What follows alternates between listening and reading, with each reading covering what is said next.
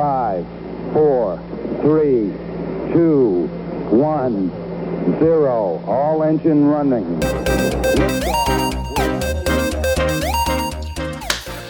야. 갑자기 살에 걸렸어요. 죄송해요. 다시 할게요. 네. 안녕하세요. 조광에서 센트 청취자 여러분. 아, 한국과 미국 스타트업 특급 기업 이야기 조광에서 센트 그 24번째 시간 시작하겠습니다. 아, 벌써 24번째예요. 아, 대단합니다. 네. 네, 좀 강광님. 힘이 빠지셨나 빠지셨나 봐요. 아, 하루를 마치고 아까 NG 아까 가 엔지요? 네, 엔지가 예, 나가지고 예, 시작부터 크게 들을 예, 아, 이게 여기 지금 어, 미 서부 시간으로 오후 7시거든요. 이거 일과를 마치고 네. 퇴근하기 전에 그냥 여기 남아서 계속 녹음하는데 아 잠깐 긴장이 잠깐 풀어졌나 봐요. 예, 그래서 예, 시작부터 이 네, 엔지를 오늘- 내고 말았습니다. 오늘 날짜가 5월 16일이네요. 그죠? 예, 16일이죠. 예, 네. 목요일 목요일. 네. 네, 저녁 7시 5분이네요. 그죠? 예, 서부 그, 시간. 가- 강박님은 이제 밤 10시 5분이고, 그죠? 네네. 예. 아, 뭐, 벌써 어, 하다 보니까 이제 24번째 지금 이제 시간이 돌아왔는데, 아, 뭐, 네. 항상 그렇듯이 지난주 방송 후기부터 한번 시작해 볼까요? 강관님 네네. 뭐, 지인분들 후기 들으신 거 있나요? 팟빵에서 그 박가람 대표님께서 음, 에피소드를 아마 한동안 좀 못 들으시다가 이제 들으시기 시작하신 것 같아요. 그래가지고 어 뭐 이런저런 내용을 말씀을 해주셨는데 한국의 그 스쿠터 사업의 문제점에 대해서 저희가 아마 어, 꽤몇 회차 전에 얘기했던 걸 들으시고 아마 거기에 대해서 한국은 상황이 이렇다 테헤란로 주변에 네네. 이런 얘기를 해주셨는데 한국에는 숨겨놓나 봐요. 아, 예. 미국에도 그런 사람들 되게 많았었어요. 아니, 아직도, 아, 아직도 그래요? 많아요. 예. 네네. 아 그게 자기만 타려고 예, 자기만 타려고? 그러는 거예요. 네. 예, 자기만 타려 숨겨놓기도 하고, 어떤 사람도 네. 있냐면은, 그, 뭐, 미국 애들 이제 주말에 가족끼리, 어, 아니면 친구들끼리 이렇게 공원에서 모여가지고 바베큐도 하고서 막 놀고 그러잖아요. 네. 근데 그때 자기들끼리 막 계속 타려고 그거를 자기들 무리 안에다 딱 갖다 놔요. 그래서, 어. 딴 사람이 찾으러 오면, 그때만 딱, 음. 뭐, 1분 정도 액티베이트 해갖고 못 가져가게 하고, 이런 어. 식으로 시비도 많이 붙고 그랬었어요, 초기에는. 아. 예.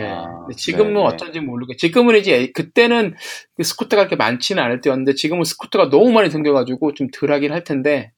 네. 그러니까 이렇게 시간차를 두고서 지금 똑같은 문제를 한, 한국의 그 음, 업체들이 음. 겪어가는 것 같아요. 그러니까 어떻게 네네. 해결할지도 한번 지켜보는 것도 재미있을 것 같아요. 미국 네. 업체들과 한국 업체들이 어떻게 문제를 해결해 가는지도 재밌을 것 네. 같아요. 근데 저는 이거 읽고 와 이거 진짜 한국스럽다 생각이 들었었거든요. 예. 예, 이거 나만 쓸 거야 뭐 이런 어떤 mentality가 조금 있잖아요 한국 같은 있죠. 경우는. 예. 예. 그래서 옛날에 제가 마트에서 어, 아르바이트를 했었는데 옛날에 고속버스 터미널 앞에 한국에 강남 고속버스 터미널 앞에 거기가 이름이 뭐였더라 좀 특이했는데 지금은 바뀌었어요. 하여튼 조그마한 마트가 아 제법 큰 마트가 있었는데 거기도 막 카트 같은 거를 주변에 네. 아파트 단지에 그냥 가져가 버리시더라고요. 싫어가지고. 그래서 제가 거기 이제 주차 안내 뭐 이런 걸 했었어요. 별 알, 별의별 알바를 다 했죠. 예. 예, 그걸 했었는데 그 일과 중에 하는 일 중에 하나가 그 주변에 단지를 돌면서 그 아, 마트 카트를 어, 예, 다 이제 회수해 오는 게 일 중에 하나였어요. 그래서 그거 보고 아, 참 대단하다 한편으로 이런 생각을 예. 했었는데 아, 요거 글을 읽고 딱 그 생각이 갑자기 나더라고요. 음. 아, 지금 보니까 팟빵에다가 지금 이분이 박가람님께서 지금 막그 네. 뭐였죠? 그 댓글을 계속 달으셨군요. 네네. 예, 또 다른 그- 그 지금- 것도 어젠가 오늘 또 달았던 것 같더라고요. 그래서 예, 예. 어, 계속 이렇게 뒤- 정주행을 하고 계시면서 그때그때 느낀 바를 예, 달아주셔가지고 어쨌든 잘 들으시는 것 같아서 감사한 말씀 전해드리고 네, 감사합니다. 네 그리고 어제 제가 이제 그 이따 말씀드리려 그랬는데 저희가 제가 이제 진짜 종강을 했거든요. 야, 축하드립니다. 네, 물론 뭐 채점은 남긴 했지만 진짜 종강을? 했는데 그래서 이제 아 어젯밤에 그래도 이제 밤을 제, 잘 보내고 싶다는 마음에 넷플릭스를 네. 켰다가 아 이제 모르겠어요. 계속 보던 것만 봐서 그런지 뭔가 새로운 걸 보고 싶은데 못 찾겠는 거예요. 예. 예, 그리고 뭐 나머지 영화도 뭐 좀 오래된 것만 있는 것 같고 뭔가 상큼한 게 없나 하고 찾다가 어, 쪼박님께서 지난주에 추천해주신 The Mayo Clinic을 봤어요. 아, 보셨어요? 예. 네네. 어, 근데 제일 처음 앞부분에 달라이 라마가 갑자기 나오길래 어, 아, 저, 달라이라마. 네, 저 양반이 왜 갑자기 나오지? 했더니만 밑에 보니까 patient라고 나오더라고요. 그래서 예. 아, 어, 저런 양반들도 환자일 만큼 좋은 병원이구나라는 걸 좀 알게 돼서 그게 좀 재밌었고요. 예, 예. 아, 근데 이게 어, 개인적으로 그러니까 의미는 있는데 네. 사실 재미는 별로 없더라고요. 제가 너무 재밌는 걸 보고 싶어서 느낌상 그래서 그런지 예. 어, 다큐멘터리 체질이 아니라서 그런지 아 그냥 아 그냥 뭐라 그러지 그냥 주- 굉장히 좋은 스토리를 본 것 같긴 한데 이게 음. 그냥 굉장히 재밌다라고는 못 느껴가지고 아이 쪼박님의 아직 발끝에 미치지 못하고 있구나라는 스스로의 자책을 제가 했습니다. 아, 너무 진지하게 제가 추천을 해드렸나 보네요.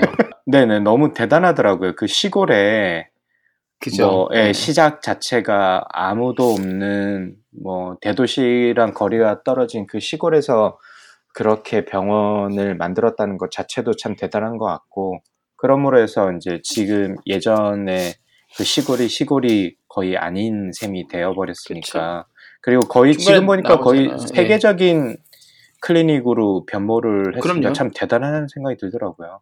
예. 그러니까 제가 이 마이오 클리닉에 대해서 처음 이제 자- 좀 얘기를 들었던 게 한 2년 전에 제가 뉴욕, 음. 아, 뉴욕으로 출장을 갔었는데 비행기를 타고 이제 중간에 한번 갈아타고 가는데 그 미국 의대생이 제 옆에 탔었어요. 네.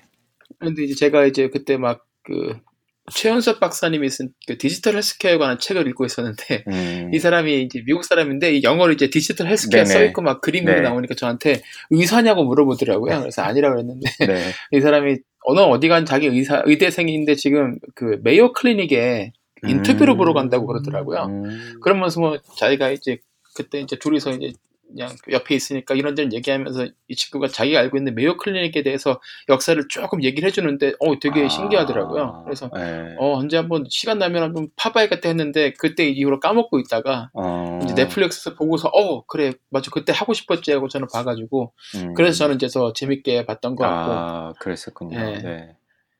네. 사실 한국에 이제 있는 저 우리 저희 팟캐스트의 든든한 후원자이자 제 친구인 박진성님이 네. 요더 메이어 클리닉을 보고 싶어 해가지고 네네. 들었는데 한국 넷플릭스에서는 볼 수가 없다 그러더라고요. 아. 이게 나라마다 이게 뭐 약간 이렇게 풀리는 게 달라서 그러는데 네네네네. 그러겠죠. 예, 조금 네. 더 기다려 보시는 수밖에 없을 것 같아요. 네. 한국에 계신 분들은. 보니까 한국 좀, 자막이 어, 없는 걸 보면 사실 한국에서 지- 제공되는 것도 미국에서 보면 한국 자막이 제공 안 되는 경우도 있어서 이게 맞는지 네. 모르겠는데 아직까지 네. 뭐 말씀에 따르면 얼마 전에 작년에 그 어, 다큐멘터리가 만들어지고 올해 올라온 거니까 네, 시간이 맞아요. 좀 걸릴 것 같긴 하네요. 네. 예, 예, 작년 9월인가 뭐 PBS에서 방송하고 이제 한달 네. 전에 올라왔으니까. 네. 네, 뭐 하여튼 그렇습니다. 그 보면 그것도 재밌잖아요. 이 Mayo Clinic이 점점 커가면서 타운 자체가 커가잖아요. 사- 그러니까요. 환자들이 와서, 와서 네, 네, 이제 네. 머물러야 되니까 호텔이 생겨야 되고 레스토랑이 네. 생겨야 되고 그러면서 이제 타운이 점점 커지는 것도 보면서 아 진짜 신기하다는 생각도 들었었고 제가 네. 특히나 또 시골에 살다 보니까 그게 좀더 와닿았나 봐요. 아 그러셨어요? 네. 아 저렇게도 도시가 성장할 수 있구나 뭐 이런 것도 네, 네. 그렇죠. 예. 그러니까 미네소타 그것도 참 이 또 메이요 박사가 이렇게 아파가지고 이렇게 어- 가다가 이제 아픈 게 나아 나아가지고 정착을 하기로 한 게그 로체스터라고 그랬잖아요. 그쵸, 이 네. 처음에 보면 네. 그러니까 그것도 보면 참 아유 로체스터 입장에서는 정말 땡 잡은 거죠. 하필 네. 거기서 나으셔가지고 본의 아니게 본의 아니게. 아, 네. 네, 하여튼 뭐, 네, 아. 알겠습니다. 네. 뭐, 한 주는 어떻게 지내셨어요? 종강하셨고, 그러면 뭐, 이제 학생들하고 이제 빠이빠이 하셨나요?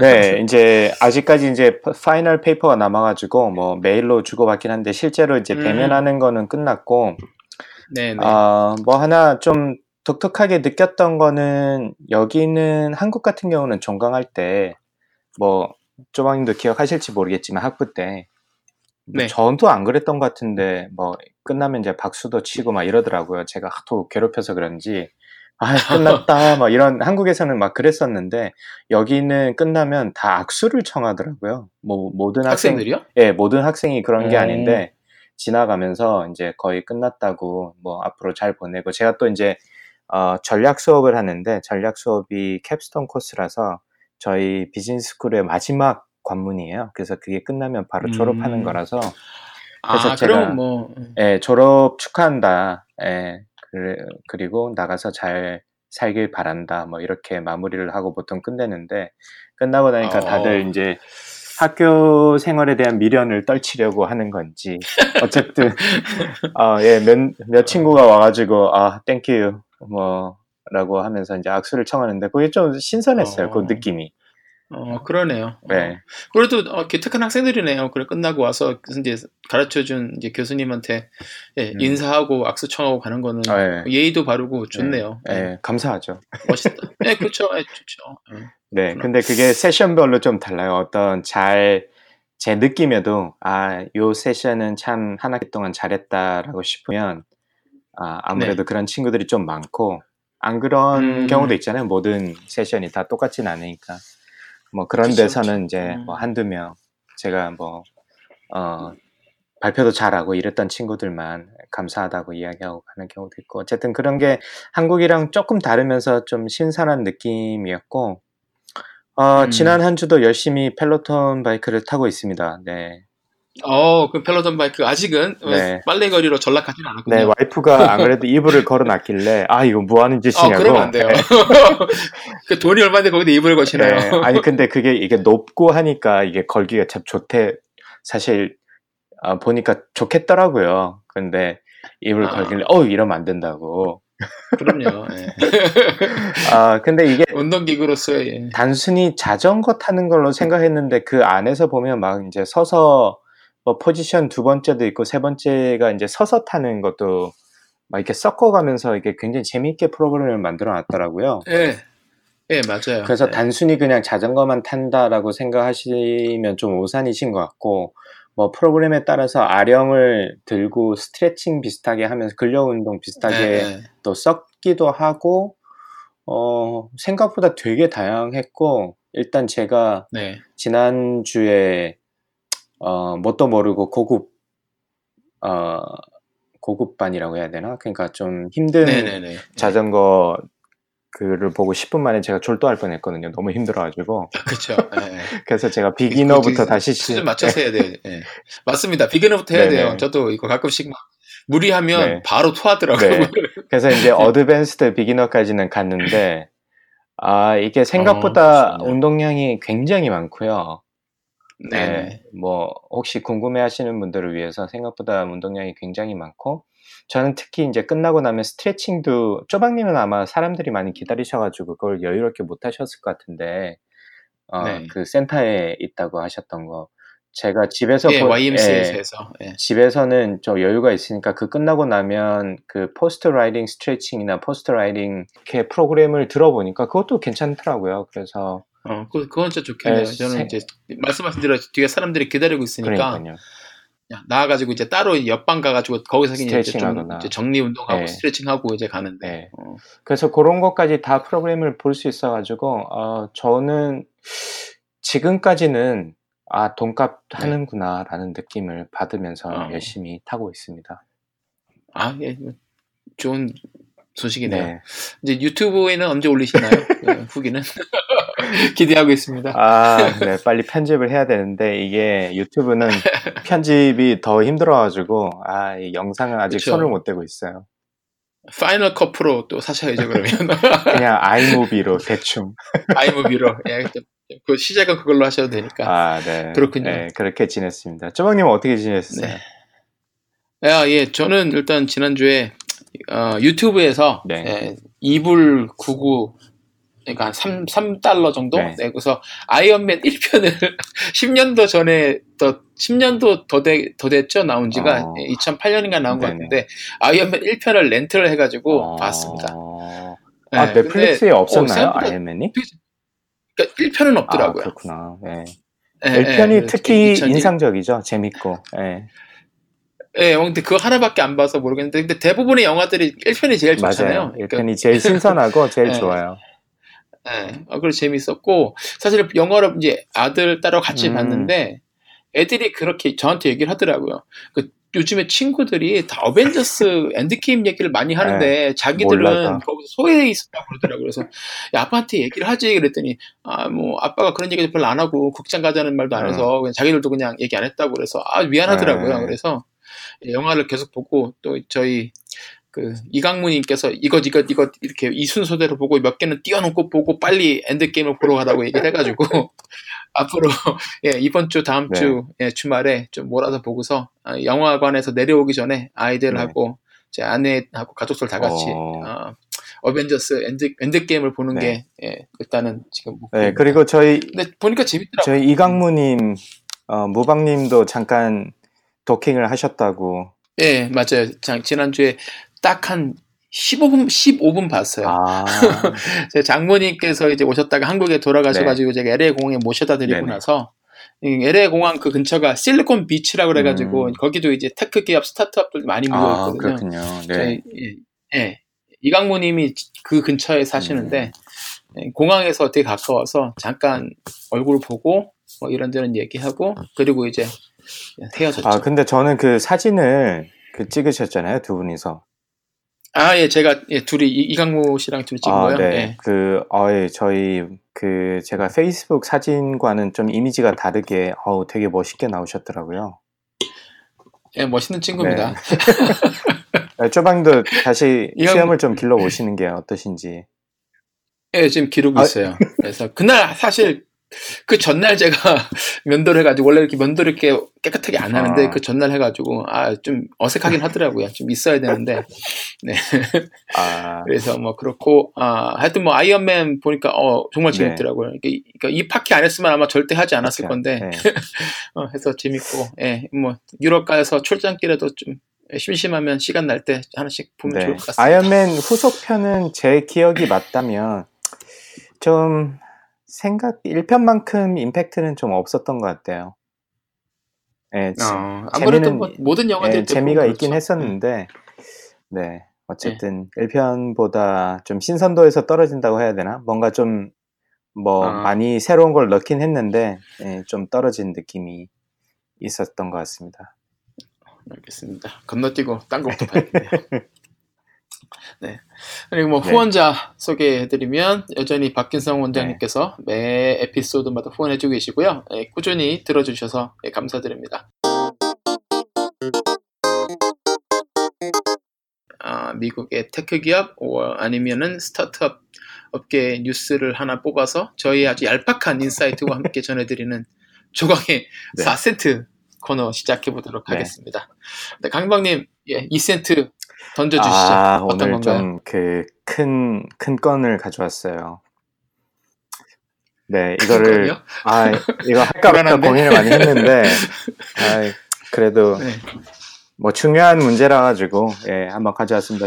그 네, 어, 5월 15일이니까 어제 기사가 났더라고요. 그래서 OECD에서 한국이 정부 기업, 정부가 R&D 지원, 그러니까 R&D를 기업에 지원하는 수준이 어, 대략 한 5위 정도 된다라는 이- 그 기사가 났더라고요. 그래서 이게 뭐 세제 지원이든 아니면 R&D에 대한 직접적인 지원이든 어, 이런 걸 포함한 것 같더라고요. 기사를 좀 읽어보니까. 그래서 어, 한국이 음, 사실 OECD 리포트에 따르면 정부 R&D 비중이 세계 1위라고 네. 꽤 오래전부터 이야기를 많이 해왔었거든요.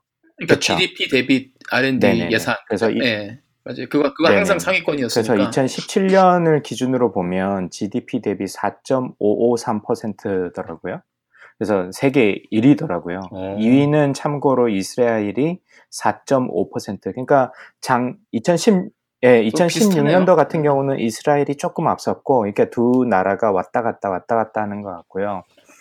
한국이, 음. 한국도 그렇고 이스라엘도 그렇고 다른 나라에 비해서 좀 제법 많이 차이가 나더라고요. 그래서 그게 좀 눈에 띄었고, 어, 이게 제가 대략 한 10년, 15년 전 데이터부터 이렇게 쭉 봤는데, 어, 되게 일관성 네. 있게 컨시스턴트하게 굉장히 많이 GDP 대비 투자를 하, 해서 사실 이거는 직접적으로 R&D 정부 R&D 투자를 하는 것이고 또 정부가 기업에 대한 어, 뭐 직접적이든 간접적이든 R&D 지원이 세계 어, 주요국 5위면 이걸 통틀어서 봤을 때는 R&D 지원을 한국 정부가 굉장히 드라이브를 많이 하고 있다라는 게 어, 음.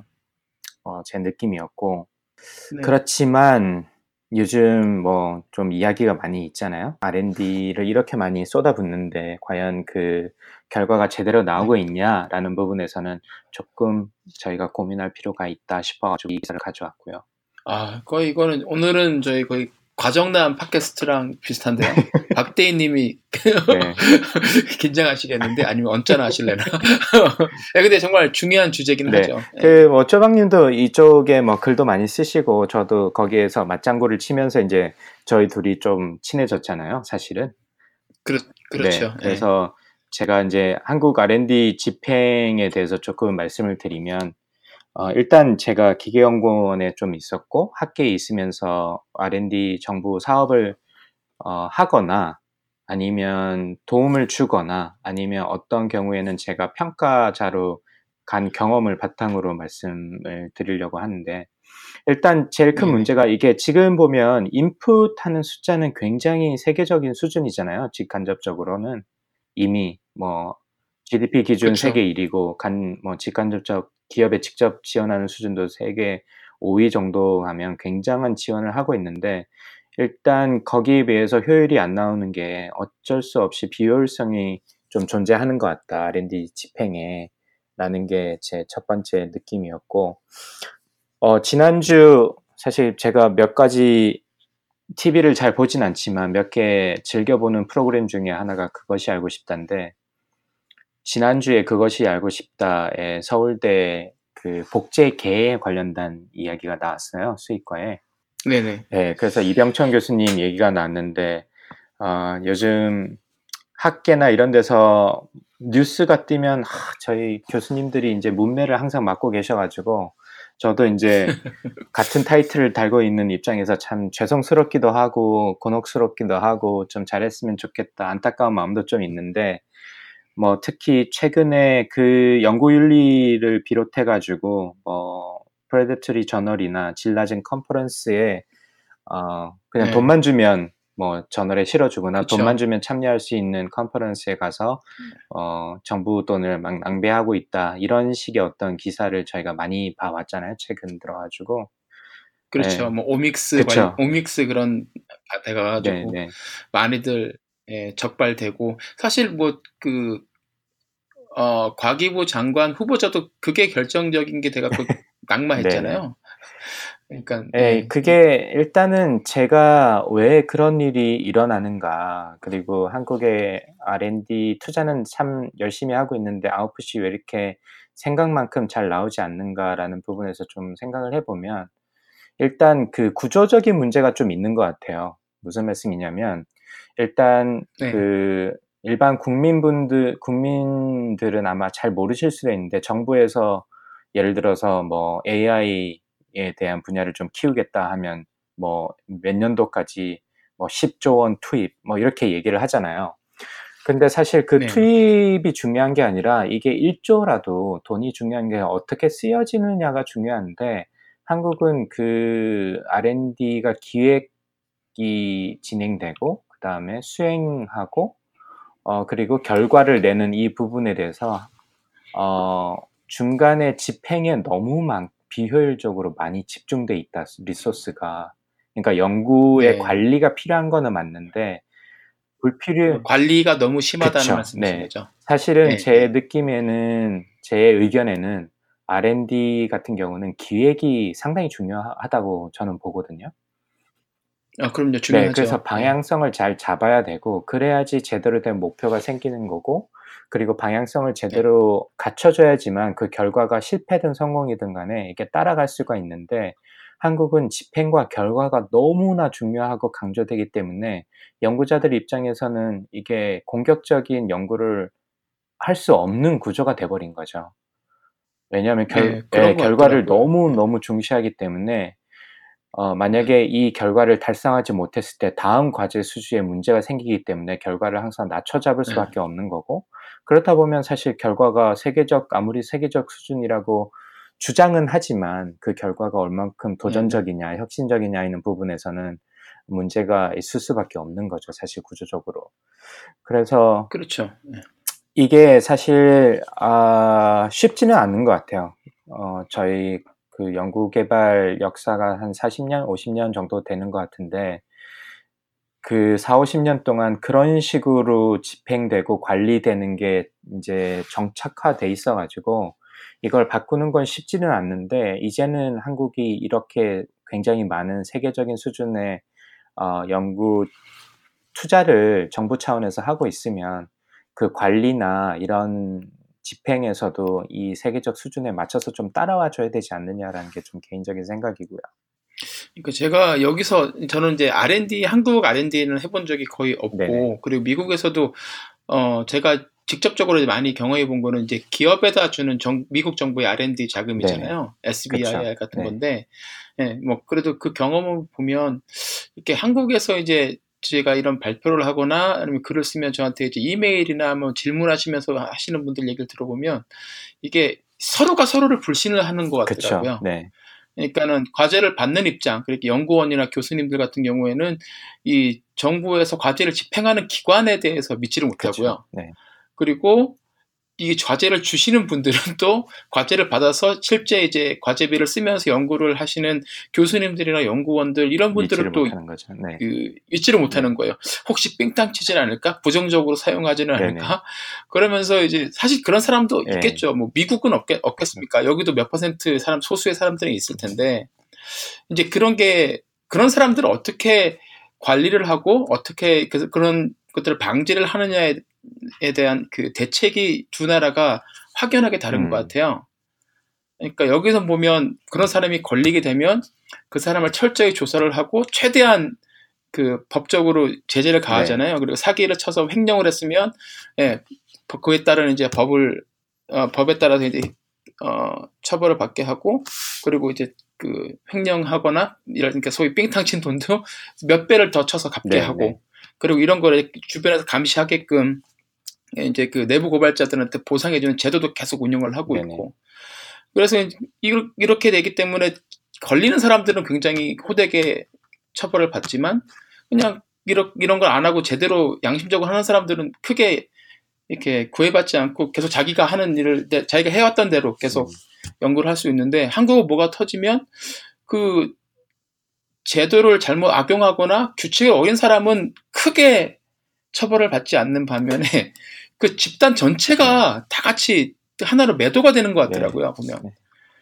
그러면서 이제 그러다 보니까 그 제도 뭐 하- 어, 뭐죠 그 영수증에 풀칠하는 것 같은 그런 이상한 제도들이 각 생기면서 서로가 서로를 못 믿게 네. 되고 그러다 보니까 관리하는데 비용이 네, 너무 들어가는 것 그쵸. 같아요 보면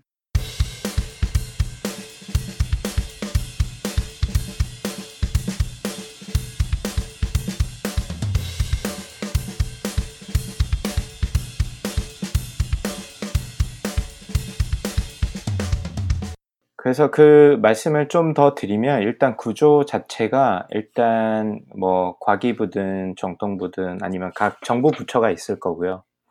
그 밑에 이런 연구 과제들을 관리하는 기관들이 대부분 존재를 해요. 무슨 무슨 진흥원이나 아니면 연구재단도 그 중에 하나고 뭐 이렇게 돼 있고 네. 이제 거기서 어, 연구에 대한 제안을 하게 되고 그 다음에 그 제안을 보고 어, 각 연구자들이 거기에 지원을 해서 이제 연구가 겨, 이제 그 수립이 되면 연구를 수행하고 그 다음에 마지막에 결과 발표를 하고 끝나는 대략의 이런 식인데 일단 그 정부 부처 같은 경우는 저희가 순환 보직을 하기 때문에 보통 2, 3년 만에 담당자가 바뀌는 경우가 많고요. 일단 그거부터 일단 그건 진짜 예. 큰 문제 같아요. 일단 그거부터 문제인데 사실 정부 구조를 바꾸지 않으면 이거는 뭐 해결할 수 없는 문제이기 때문에 그래서 제 생각에는 진흥원이나 이런 기관이 별도로 존재한다고 보거든요. 한국의 그런 불합리함을 어. 해결하기 위해서 이게 좋은 방법일지는 음. 잘 모르겠는데 어쨌든 이제 또 다른 문제는 그러면 이 진흥이나 전문기관들이 전문성을 가지고 연구를 어, 플래닝을 하거나 기획을 하거나 집행하는데 이렇게 끌고 갈 수 있는 능력이 돼야 되는데 이 기관들이 연구자한테 끌려가는 듯한 인상을 많이 받아요.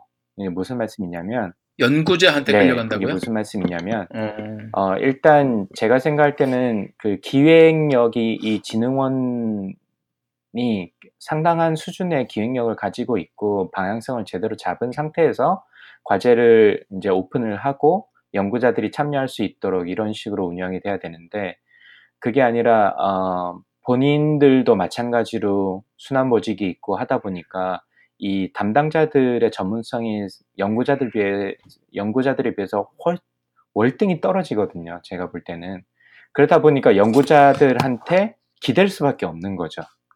그 연구 제안서 자체도 음, 그리고 방향성을 정하는 것 자체도 특정 연구자들이나 연구 집단에 어, 기댈 수밖에 없기 때문에 뭐 그렇게 되면 연구자들이 자기가 잘 아는 분야를 아무래도 하려고 하지 뭔가 새로운 분야를 하려고 하지 하지 않을 거잖아요. 그러니까 패스 브렉스루한 이노베이션이 당연히 일어나기 힘, 힘든 거고 패스 디펜던시한 어, 연구를 할 수밖에 없는 구조가 돼버리는 거죠. 근데 정부 부처 순환보직 하는 거는 그 그렇게 해는 이유가 뭐, 뭘까요? 일단 뭐 제가 아는 선에서는 기업 같은 경우도 조직 같은 경우에는 순환보직을 하는 경우가 많이 있잖아요. 그게 이제 매니저를 가기 위해서는 어떤 회사 곳곳 각 분야에서 돌아가는 바를 좀 알아야 된다라는 개념으로 어, 이렇게 순환보직을 음. 시키는 경우가 많이 있는데 이 연- 특히 연구개발 같은 경우에는 좀 전문성을 좀 많이 갖춰야 되지 않느냐. 그리고 특히 진흥원이나 이런 집행기관에서 훨- 지금보다는 훨씬 더 뭐 각 분야 전문가만큼은 아니더라도 그분들과 자유롭게 대화할 정도 수준이 될 만한 전문성은 가져야 된다고 보는데 아쉽지만 지금 상황이 너무나 집행에 오리엔트 되다 보니까 그런 뭐 규정을 음, 뭐 확인한다는 이런 정도의 담당자들이 전문성이 있는 거지 그 분야를 끌고 가거나 아니면 그거를 같이 브레인스토밍 할 만큼의 전문성을 가지고 있지는 못하거든요, 사실.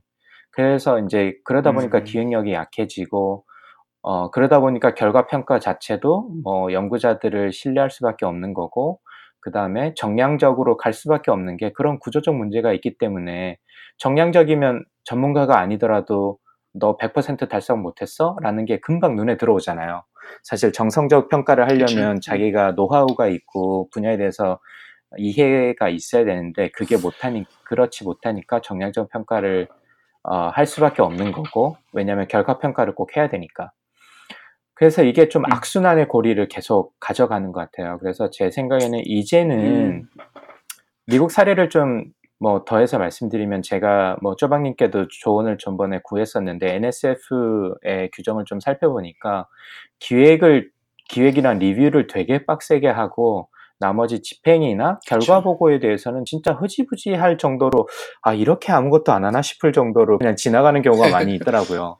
그래서 이제 그게 예. 기획이나 이런 부분을 물론 여기도 리뷰 프로세스가 아, 뭐 굉장히 빡세다고 하더라도 뭐 엉뚱한 리뷰를 하는 경우도 있을 테고 완벽하진 않겠지만 그럼요. 예. 적어도 방향성에 있어서는 그게 예. 맞고 그래야지만 연구자들이 어 뭔가 도전적으로 하고 만약에 실패하더라도 그 과정이나 노력에서 어 윤리적인 문제가 없다면 다음 찬스를 또 줄 수 있는 거고 이렇게 선순환의 구조가 돼야 되는데 그렇죠. 한국에는 아직 구조상 그렇지 못하고 그러다 보니까 영수증에 풀칠하게 되고 그 서로 이제 아까 말씀하셨듯이 신뢰를 서로 못하다 보니까 서로 이제 간섭을 하게 되고 그러다 맞아요. 보면 연구자들도 뭘 하려 그러면 뭐 진짜 하나 하나 조그만 거 하나 사는 것까지 다 보고를 해서 확인을 받아야 되고 이러다 보니까 연구가 제대로 되겠어요 안 되지 그래서 그렇죠. 그 시간이나 그 그런 데 들일 시간이나 노력으로 연구에서 네. 포커스를 할 수 있으면 훨씬 더 그 생산성이 더 좋아질 텐데 그런 거 들을 그런 얘기 들을 때마다. 아깝더라 아, 네. 좀 아쉽더라고요. 그러니까 작년에 예, 이제 스타트업 얼라이언스에서 발표했을 때 정재호 이사님이 앞에 앉아 계셨는데 그때 그문 그 질문 지금 하신 요 말씀 네네. 질문 저한테 하셨거든요. 그러니까 관리는 어떻게 과제를 받고 나면 네. 관리는 어떻게 하느냐, 뭐 영수증에 풀실 같은 거안 하느냐 이렇게 네. 물어보셨었는데 예, 항상 나오는 질문이에요. 네. 제가 발표를 하고 나면. 그러니까 네. 아 그게 너무 아쉽더라고요. 그러니까 너무 이렇게 서로 믿지 못하고 그러니까 관리랑 집행 관리 이런 쪽에 그렇죠. 오버헤드가 너무 많이 그래서 들어가니까. 그 진흥원에서 네, 그래서- 하는 일을 이렇게 가만히 보면 그런 기획에 대해서는 사실 뭐 각각 연구자들한테 너무 어, 의존을 하는 듯한 인상을 받고요. 왜냐하면 본인들의 전문성이 떨어지기 때문에 뭐 대부분 하시는 네. 일들이 그런 거를 관리한다고 하죠. 뭐 제대로 돈이 집행이 됐는지 네. 어, 이런 거는 사실 제가 볼 때는 아까 쪼박님께서 제안을 해주셨듯이 만약에 너 걸리면 박살난다 이렇게 아주 그럼요. 해놓으면 사실 그게 제가 볼 때는 큰 문제가 될 것 같진 않거든요. 뭐 물론 전환하면서 예. 뭐몇 번의 어차피 히컵은 뭐. 있겠죠. 뭐 이게 쉽지는 않을 텐데 그렇지만 이제 있겠지만. 음. 본인들이 어, 기준을 방향성을 제대로 가지고 해야지 어, 그 뭔가 새로운 도전적인 걸 할 수 있지. 그렇지 않으면 지금과 같은 비효율적 어, 결과를 계속해서 가져올 수밖에 없다는 게 제 안타까운 어, 뭐 경험, 미천한 경험을 바탕으로 한 제 의견이고요. 네네. 그래서 이제 그 쪼박님께서도 몇 가지 이제 방법에 대해서도 이제 좀 말씀을 그 블로그나 글에서 페이스북 글에서 좀 말씀해 주셨는데 리뷰 과정을 좀 공개적으로 clear하게 가져가자. 한국은 그게 너무 어, 리뷰 pool도 작을 뿐더러 리뷰가 어, 내가 뭘 잘못해서 떨어졌는지 그렇죠. 그리고 어떤 부분에서 개선을 해야 되는지 이런 거를 결과를 못 받는 경우가 대부분이거든요. 예, 그래서 이제 쪼박님께서 네. SBIR 경험을 바탕으로 해가지고 뭐 누가 reviewer고 reviewer가 이런 이런 코멘트를 했었다. 라는 정도는 사실 그런 정도의 공개는 저는 필요하다고 보고 그래야지 상호 간에 서로 좀 도움이 되지 네. 않을까 그럼요. 라는 생각이 들고 한국은 너무 폐쇄적이잖아요. 연구자 집단 자체가 교수도 마찬가지고. 그러니까 자, 이제 예, 지난번. 이병천 지난주에 이병천 교수님 케이스처럼 자기만의 철옹성을 쌓을 수밖에 없는 거죠. 자기만의 왕국을 건설하기에 너무나 음. 좋은 조건이 돼버리는 거고 학교도 거기에 대해서 책임지지 않거든요. 그 그것이 알고 싶다 해서 이제 그 윤리 연구 윤리 담당하시는 그 위원장 교수님께서 나와가지고 인터뷰하는 것 중에 어, 너무 잘 반영 표현을 한 게 뭐냐면 보통 한국은 그 대학 산학 협력단이라고 부르는 데서 과제를 따오면 거기서 돈을 떼가고 그 다음에 연구자들한테 이제 학교 운영비를 거기서 이제 운영비 대략 뭐 학교마다 다릅니다만 대략 한 30% 정도를 간접비로 떼가고 나머지 이제 금액을 가지고 연구자가 연구를 하는데 학교 입장에서는 돈을 많이 따오는 교수들은 너무나 좋은 거잖아요. 일단은 왜냐면 운영비가 자동적으로 생기는 거니까. 그럼, 그래서 예. 학교 입장에서도 사실 그런 거를 좀 방조하는 경향이 좀 있는 것 같아요. 그래서 빡 연구 윤리도 그렇고 굉장히 빡세게 못 굴리는 것도 왜냐면 이, 이, 뭐 연구자는 돈을 가져왔으니까 사실 이거는 그 정부 출연료도 마찬가지거든요. 그래서 일단은 그 금액이나 이런 음. 부분에서 그리고 그런 게 인센티브나 이런 게 모두 다 걸려 있기 때문에 그리고 기관 운영비도 그거에 따라서 이렇게 차이가 많이 나기 때문에 기관도 방조하는 부분이 좀 있는 것 같고 연구자는 자기만의 철옹성이 되는 거죠. 연구비 잘 따오는 교수는 어 사실 뭐 no touch잖아요. 아무리 기관장이 뭔가를 하려고 해도 뭐 내가 이만큼. contribution하고 하는데 뭔 상관이야. 나 열받으면 다른 데 가버릴래. 이러면 뭐 대어를 놓치는 거니까 기관 입장에서는 사실 그 연구자에 매일 수밖에 없는 거고 집행기관도 마찬가지로 그런 연구자들이 사실 계속 연구 성과를 잘 내니까 그분들한테 연구 과제를 계속 주는 거잖아요. 그래서 이제 본인들 같은 경우도 승진도 해야 되고 하니까 음. 계속해서 좋은 연구 결과가 나오는 연구자에 의존을 할 수밖에 없는 거고. 그러니까 이게 다 물려 있는 거죠, 사실은. 네, 그래서 그 리뷰를 공개할 필요 있다는 저도 상당히 어, 공감하는 바이고요. 그리고 뭐 거기에 덧붙여서 얘기하자면 한국에서 그러면 왜 못하고 있냐라고 이렇게 얘기하면 연구자, 아, 리뷰어 풀이 작고 뭐 서로가 서로를 알고 있고 뭐 이런 예 말씀을 많이 하시는 것 같더라고요. 그래서 그럴 때는 저는 이제 네. 일단은 한국이 이제 거의 세계적 수준의 연구 기술을 가지고 있다고 저는 보거든요. 많은 분야에서. 그럼요. 좋은 논문도 많이 네. 나오고. 예. 그러니까 사실 이거를 리뷰 풀을 꼭 국내 연구자들한테 국한 질 필요는 없다고 봐요. 그래서 서류로 예를 들어서 제안서나 이런 거를 연구 제안서를 쓰고 이거를 뭐 해외에 있는 한인 과학자들이라든지 아니면 해외에 있는 유수의 네. 어떤 해외 그러니까 외국인 연구자들을 이용을 해가지고 리뷰를 충분히 할 수 있다고 보고 다만 여기서 문제는 한국 같은 경우는 그런 리뷰나 제안서 발표 자체도 대면으로 이루어지거든요. 대부분 결과 발표도 마찬가지지만. 예, 근데 그렇죠. 저도 아직 그게 어떤 의미를 가진지 잘 모르겠어요. 왜 그렇게 하는지. 별 저도 그거 이해 안 되는 것 중에 하나가 대면 심사 네. 꼭 하는 거가 좀 네, 뭐 이해가 안 굳이 되더라고요. 서류가 아니더라도 아니 그 대면이 아니더라도 서류로도 충분히 볼 수 있는 거고 꼭 그 현장에 가지 않아도 예. 되는 건데 왜 그렇게 하는 건지 잘 모르 이게 모르겠어요. 뭐 하, 글쎄요 뭐 에휴, 이거는 의견을 제, 제안하기로 하고 할 말은 많습니다만은 어쨌든 그 제가 볼 때는 충분히 가능성이 있어 보이고 예전에 이제 지난 겨울에 그 김도연 국민대 김도연 교수님이 라고 창업신에서 좀 활발하게 활동하시는 교수님이 계신데 그분이랑 잠깐 네. 점심 식사를 하시면 하면서 그분이 인문사회 연구회라고 인문사회 쪽 연구기관을 관리하는 상위기관에서 그런 자문 혹은 심사위원으로 계셨다고 하더라 평가위원으로 계셨는데 이런 거를 한번 해보려고 했는데 돈이 너무 많이 들더라 그래서 1년 해보고 안 했었다고 말씀하시는 게 그럼요. 근데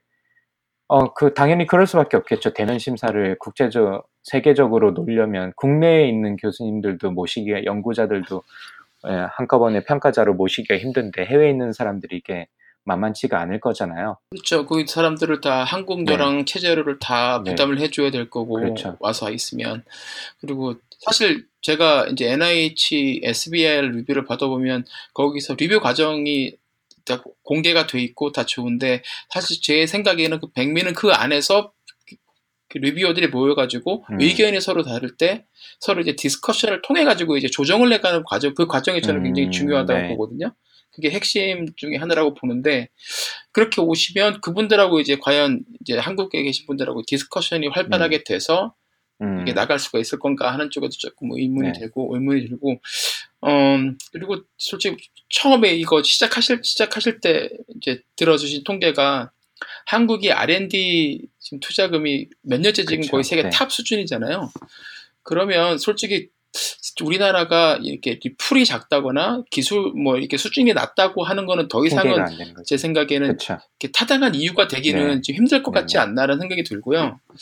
어, 사실 이렇게 리뷰를 공개를 하고 리뷰 보고서를 서면으로 쓰고 그거를 어, apply한 그러니까 지원한 지원 당사자한테 보내주고 하는 과정을 통해서 이 제 생각에는 이, 이 뭐죠 아, 과제 선정 평가 과정에 대한 음. 투명성도 얻을 수 있지만 또한 다른 하나는 이렇게 함으로써 이제 그 안에 저희 우리나라 안에서 이제 리뷰 풀을 확장하고 리뷰어들을 계속 트레이닝을 시키는 효과도 저는 분명히 음, 얻- 아, 얻을 수그 있다고 부분은 생각을 정말 좋은 하거든요. 포인트 같으세요. 네. 예, 예. 예, 그러니까 그거를 그렇게 늦기 전에 빨리 좀 시작을 하고 말씀하신 대로 새로운 걸 시작하니까 당연히 여기저기서 잡음도 생길 수도 네. 있고 실수도 많이 할 텐데 근데 그거 뭐 세계 어느 나라나 처음에 그런 제도가 시작될 때 그런 잡음도 있고 삐걱거리다가 결국에는 이제 시간을 쭉 밀고 나가면서 이제 제도를 완성시켜 나가는 거니까 사실 우리도 이제 그 그렇죠. 정도는 이제 시도하고 네. 그런 건 인내하고 기다려보고 개선해 나가야 네. 하지 않을까 그런 생각이 네. 좀 들어요. 그래서 뭐 일단 지난번에 저희가 이제 그 허인영 대표님 말씀하실 때 Y 컴비네이터에서 자기의 어떤 그 피치를 어떤 시스템에 올려놓고 거기에 인, invite된 몇, 몇 분의 VC들 그 다음 네트워크를 활용해서 창업가를 연결해 주려고 한다. 뭐 이런 얘기를 잠깐 했었잖아요. 네. 그래서 제가 볼 때는 이게 아주 뭐 어려운 것, 기술적으로 어려운 것도 아니고 사실 이게 충분히 가능한 이야기일 것 같고 뭐 그럼요. 요즘 뭐 줌처럼 video conferencing 기술도 상당히 잘 돼 있고 하다 보니까 굳이 대면으로 할 필요가 있냐라는 생각이 계속 들었고 맞습니다. 이게 그러니까- 보통 이제 그렇게 한번 되면 그 제안서 발표에서부터 결과 보고까지 그 평가위원들이 그대로 가는 경우가 많거든요. 네. 그래서 그게 또 연결되다 보니까 이게 부담스러운 부분이 있는데 저는 사실 결과 평가가 어떤 의미를 가진지 사실 잘 모르겠고 그게 네. 아까 말씀하셨던 신뢰가 서로 간에 신뢰가 없기 때문에 좀 그런 어떤 어, 행사 행위를 중간에 넣은 게 아닌가. 그러면 이제 음. 누군가가 시비를 걸겠죠. 이 A라는 프로젝트에 100억을 투자했는데 결론적으로 이게 실패를 했어요. 그러면 네. 뭐 국회의원들이나 국민들이 보기에 야, 이 100억에 투자했는데 왜 실패했냐? 라는 그 비난에 대해서 어, 집행기관이나 정부 부처가 피해가기 위해서 만들어 놓은 게 아닌가. 이게 무슨 말이냐면 결과 평가 행사를 하게 되면 어, 뭐 결과 평가하는 위원들이 와서 뭐 이런 부분은 잘했고 이런 부분은 못했고 뭐 이런 내용을 쓸 거잖아요.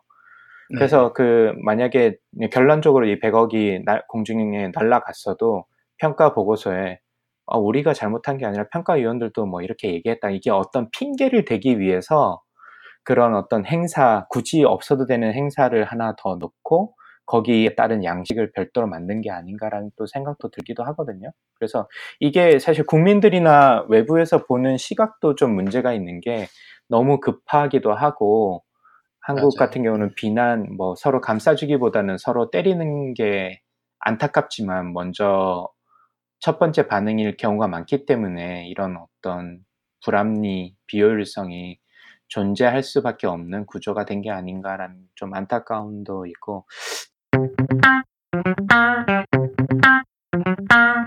제가 또 왜 R&D 이 얘기를 이렇게 길게 했느냐 하면 사실 정부의 창업 지원에 이야기를 하려고 네. 아 제가 이게 서두가 너무 길었다 그죠? 아 근데 이거 아니 근데, 할 말 근데 백그라운드를 일단 이해하는 게 네. 중요하죠. 네. 네. 이게 R&D는 드릴 말씀이 너무 많아가지고 사실 제가 정리를 제대로 하고 말씀드리는 건지도 모르겠는데 일단 정부 창업 특집 한번 하시죠. 네, 정부 창업 지역 같은 경우도 저희가 최근에 뉴스나 이런 거 보면 굉장히 많이 열심히 하고 있다라고 나오잖아요. 네. 그래서 이제 이 정부 창업 지역 같은 경우도 조금 저희가 자세히 볼 필요가 있는 게 사실 연구 개발 틀 안에서 운영하는 경우가 대부분이거든요. 그래서 이제 이게 무슨 말씀이냐면 아까 규정이나 예. 제도 자체를 연구 개발에 사용되는 틀을 그냥 그대로 창업 지원하는 돈을 집행하는 데 쓰는 경우가 많아요.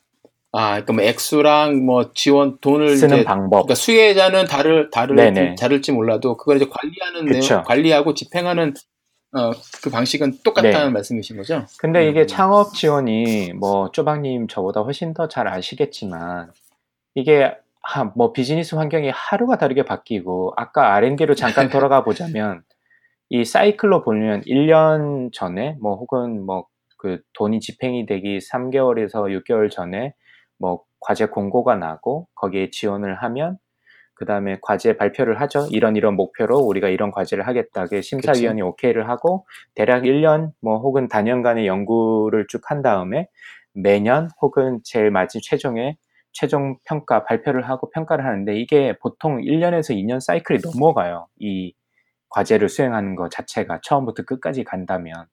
근데 이게 그렇죠. 훨씬 예. 하루가 바뀌는 비즈니스인데 그 제안서를 발표하고 결과 평가를 한다는 말은 뭐냐면 제안서에 너 이만큼 한다고 했는데 너 이거 제대로 했어?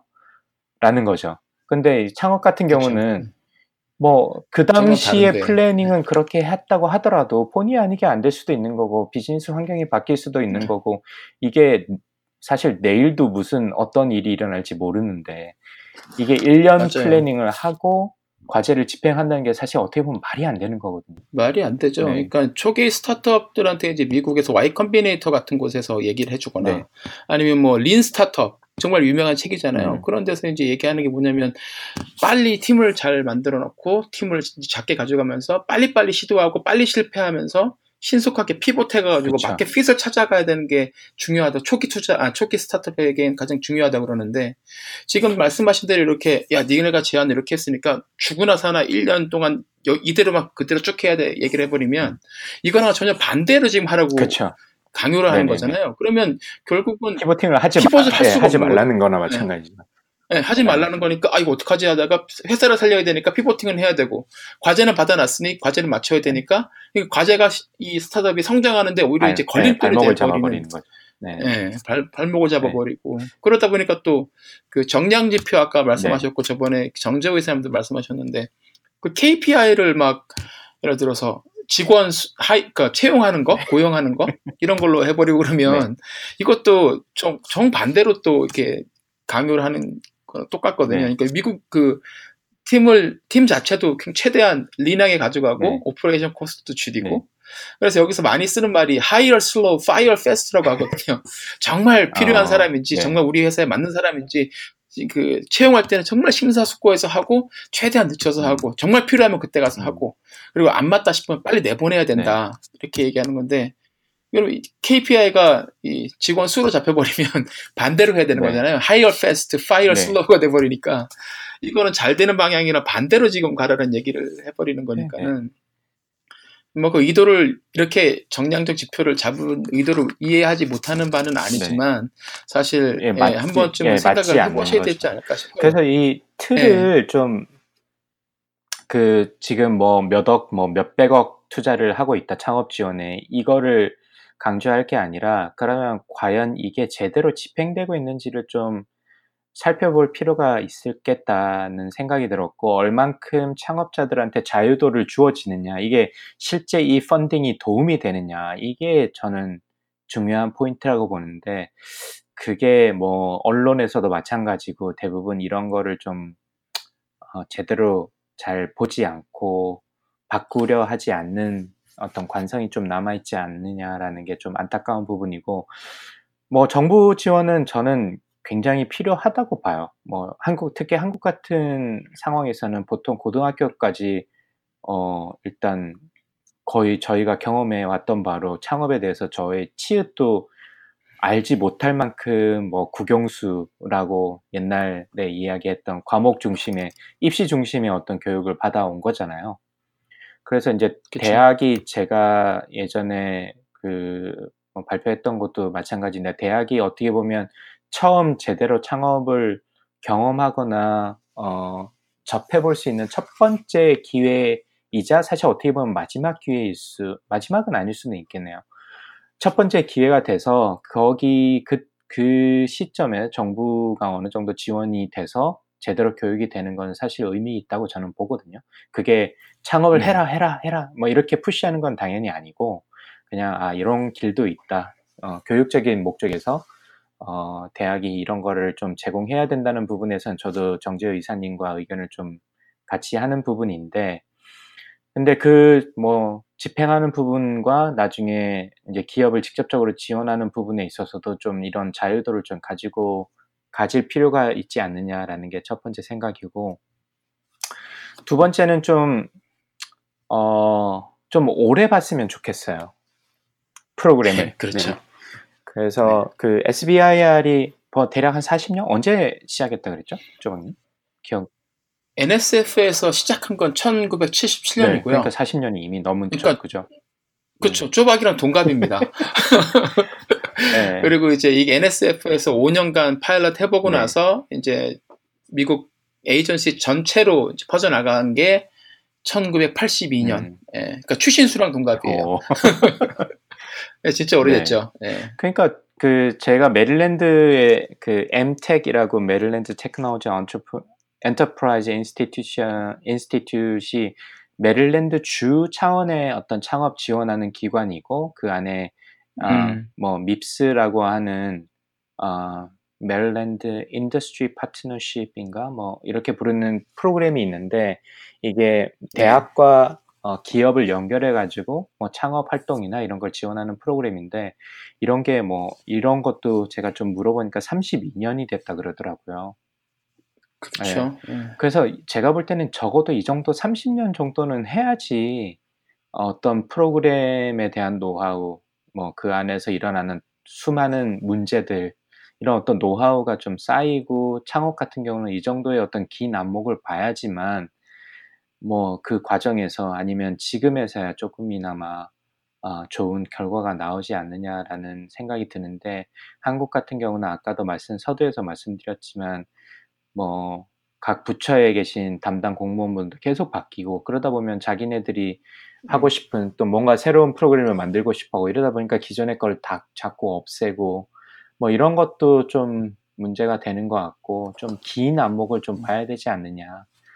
그 짧게 짧게 짧게 보고 그 돈을 짧게 써야 되기 때문에 그 연구자 입장에서도 이게 명확한 결과가 나오는 쪽으로 돈을 쓸 수밖에 없거든요. 그렇죠. 그렇게 게임의 규칙이 그렇게 정해져 네. 있으니까. 그러다 보면 이제 뭐 예를 들어서 실리콘밸리에 뭐 가서 뭐 누구 누구를 만나겠다. 사실 그 누구 누구를 만나는 것 자체가 그 실리콘밸리에 계신 분 입장에서 보면 아니 이놈의 한국은 왜 똑같은 얘기를 똑같은 다른 기관에서 똑같은 얘기를 이렇게 계속 반복해서 만나 아마 이렇게 생각하실 수도 있을 거예요. 그죠? 그렇죠. 조방님도 비슷한 경험이 맞아요. 있으셨다고 들었는데 그죠? 네, 샌디에고도 뭐 많이들 오시는데 오시면 예, 비슷한 기관 어때 같은 기관에서 한 몇 달 차이 두고 오시는 경우도 있고 아, 네. 이분들은 서로 이렇게 공유가 이, 네. 의견 네, 공유가 안 되나 싶기도 네. 하고 오시면 아, 가장 아쉬운 거는 이렇게 뭐라 그럴까 아, 와서 사진 찍고 만나고 뭐 이렇게 플래카도 항상 갖고 오시더라고요. 그 찍고 이런데 네. 좀 굉장히 어, 주안점을 두시는 네. 것 같고 오셔가지고 굉장히 이렇게 날카롭게 질문하시거나 그런 것들은 별로 안 네. 하시는 것 같아요. 사실 그런 데서 뭘 무슨 프로그램을 하고 있고 왜 하고 있고 이런 것들은 인터넷 찾아서 구글링만 한 30분 해보면 다 알수 있거든요. 네. 네. 그럼 오셔가지고서는 그렇게 얻지 못하는 부분들을 이제 물어보셔가지고 질문을 통해서 계속 알아내셔야 되는데 그런 부분들은 음. 없고 예, 그런 것좀 아쉽기도 네. 해요. 그리고 이제 오랫동안 실패를 좀 이제 용인하고 오랫동안 기다려줄 수가 있어야지 이제 이 프로그램이 길게 음. 가는데 그렇게 말씀을 드리면 이제 많은 분들이 그런 얘기를 해요. 그러면 그거 분명히 악용하는 애들 음. 생긴다. 그뭐 뭐지 이렇게 꼼수 네네. 쓰거나 아니면 도덕적 네네. 해이 같은 거 발생하면 네. 어떡하냐 말씀들을 많이 하시는데 물론 그런 사람도 생기겠지만 미국도 마찬가지고 SBI도 그런 사람들이 수도 없이 다 음. 생기죠. 그러니까는 그 내부 고발자들한테 이 사람들이 막 30%씩 그 상금까지 보상금까지 줘가면서 제대로 운영하는 네. 거잖아요. 여기도 그런 사람들이 네네. 있으니까. 근데 걸리게서 걸리면 그 사람들만 진짜 그 법의 정한 대로 처벌을 제대로 네. 하고 네. 나머지는 그대로 그냥 믿고서 밀고 나가야죠. 그렇죠. 네. 언제까지 그뭐 하나 생겼다고 전체를 다 매도해서 너희들도 다 똑같아 이래가지고 또 정말 그 사람들 일하기 더 힘들게 계속 행정적인 부담만 음. 지어주면 연구자들도 힘들고 솔직히 관리하시는 그분들도 네, 힘들 네, 거 아니에요. 네. 그거 다 보시고 네. 그러려면. 네. 그러니까 최대한 그걸 없애면 일단은 저, 그렇게 한 그리고 제 생각엔 그렇게 한다고 해서 예방 효과도 별로 그렇게 많을 것 같지는 음, 음. 않고요. 오히려 그냥 그 간 크고서 간 큰 사람들이 그 그냥 대놓고 이렇게 부정하기 오히려 더 편하게 편하게 이렇게 시스템이 바뀌어가는 것 같고 제대로 그냥 예, 하는 사람들은 제대로 할 수 있게끔 해주고 그리고 그런 사람들 그 제대로 완전히 그냥 악용하는 사람들, 법을 어긴 사람들만 정말 강하게 처벌을 네. 해주면 관리하는 입장에서도 굉장히 편할 그쵸. 거예요. 그분들도 네. 이제 업무 부담도 네 많이 줄어들고 그러면 이제 저희 뭐 에너지라든지 아니면 뭐 노력들이나 시간들이 좀 더 그 프로덕티브한 방향으로 쓰일 네. 수 있지 않을까 그런 생각이 네. 많이 들어요. 네. 네, 그래서 저희가 아 이거 제가 이게 2센트가 아니라 사실 오늘은 조금 많이 예, 의견을 드렸는데 어, 사실 그만큼 되게 중요한 문제인 것 같아요. 저희가 이렇게 단순하게 어, 몇십 분 가지고 사실 discussion 하기에는 네. 너무나 큰 주제기도 하고 뭐 서로의 의견도 아마 다 다를 것이고 어떤 분들은 뭐 제 의견에 동의를 하시는 분도 있겠지만 안, 뭐 다르게 보시는 분들도 분명히 있으실 거고요. 그래서 그렇지만 이제 그치. 뭐 제가 적어도 경험한 바로서 느끼기에는 이제는 그렇게 많은 투입을 한다면 거기에 어느 정도 결과가 나올 수 있는 틀 바꾸는데도 좀 많은 노력을 들여야 되지 않을까 라는 생각이 좀 들었고 그것도 재단이나 진흥원이나 여기에서 그런 고민을 좀 많이 해, 해주셨으면 좋겠다.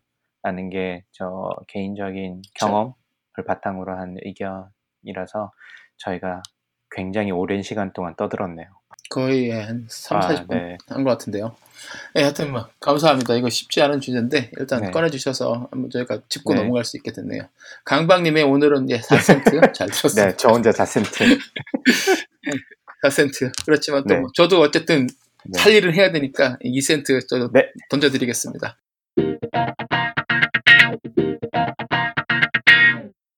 아, 지난주에 실리콘밸리에서 또 아주 재미있는 네. 소식이 하나 들려왔어요.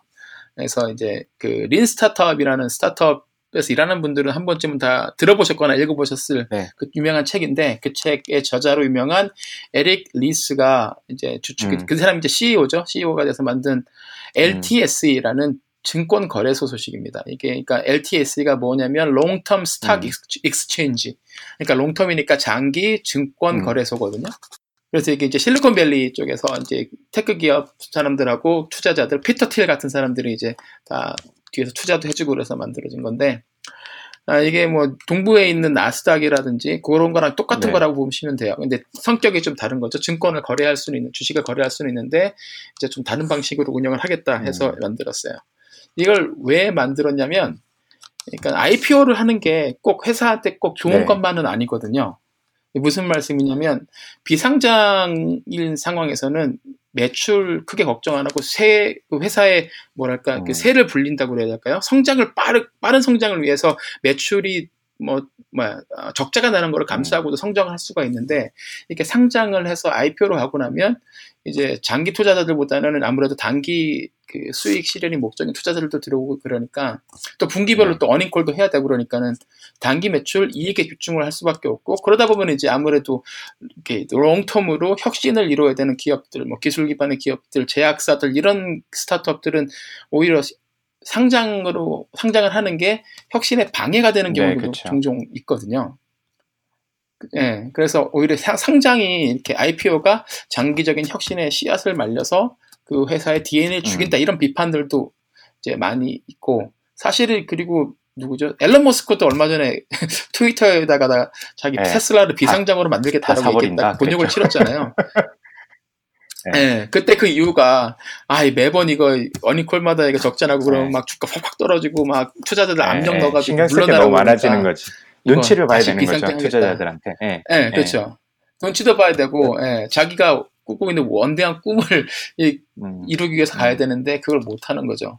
그래서 이제 경영진들이, 경영진들이 이렇게 분기 실적의 압박을 계속 받으니까 이제 R&D 쪽을 계속 축소하고 그러다 보면 이제 R&D 부분야를 축소하려면 연구원들을 그렇죠. 네. 구조 조정해 버리고 그래야 되니까 그러면 또 이제 장기적으로는 또 실적에 악영향을 음. 미치는 그런 문제들이 있었는데 이제 Lean Startup 저자인 이제 에릭 리스하고 그리고 음. 피터 틸 그리고 뭐 예, 이런 분들이 모여가지고 아, 꽤 네. 오랫동안 준비를 했다 그래요. 그러니까 Long-Term Stock Exchange 장기 주식 거래소를 제안을 해서 미국 SEC 그러니까 증권거래위원회에서 음, 이제 음. 승인을 받았다고 합니다.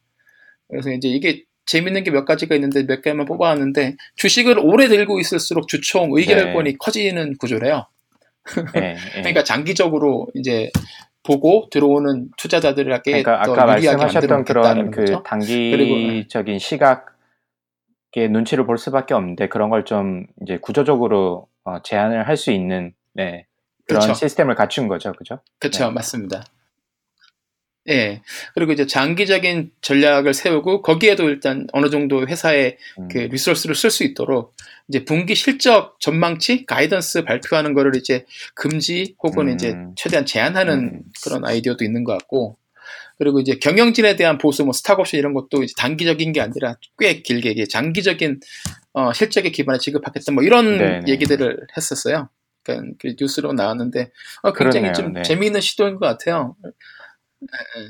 그리고 이거 뉴스를 읽으면서 제가 알게 된 건데 이게 미국에 그 이게 증권 거래하는 게 저는 동부에 있는 뭐 나스닥이랑 이런 것만인 줄 알았는데 네. 미국이 네. 10개가 넘더라고요. 네, 그 중에 하나가 이제 LTS가 되는 건데, 과연 이게, 어, 에릭 리스랑 아, 실리콘밸리의 이제 그 건물들이 생각하는 대로 음. 이렇게 제대로 운영이 될지 한번 지켜봤으면 좋겠습니다. 근데 제 생각에는 굉장히 재미있는 시도 같아요.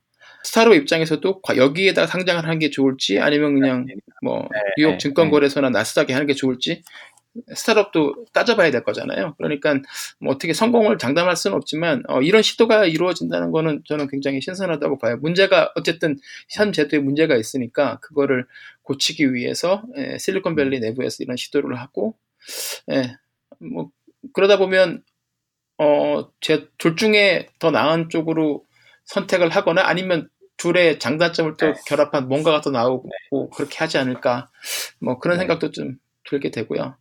근데 이제 이게 들었을 때 처음에 들었을 때는 오 대단하다 좋다 했는데 이제 어, 반론도 좀 만만치가 않은 게 주식을 오래 들고 있을 오래 들고 있을수록 주총에서 네. 의결권이 커지게 되면 창업자들하고 그리고 초반에 엔젤 투자라든지 시드 투자한 투자자들한테 좀 음. 너무 유리한 방식이 어, 아니냐라는 그렇겠네요. 얘기를 네. 좀 많이 하고 있고요 사람들이.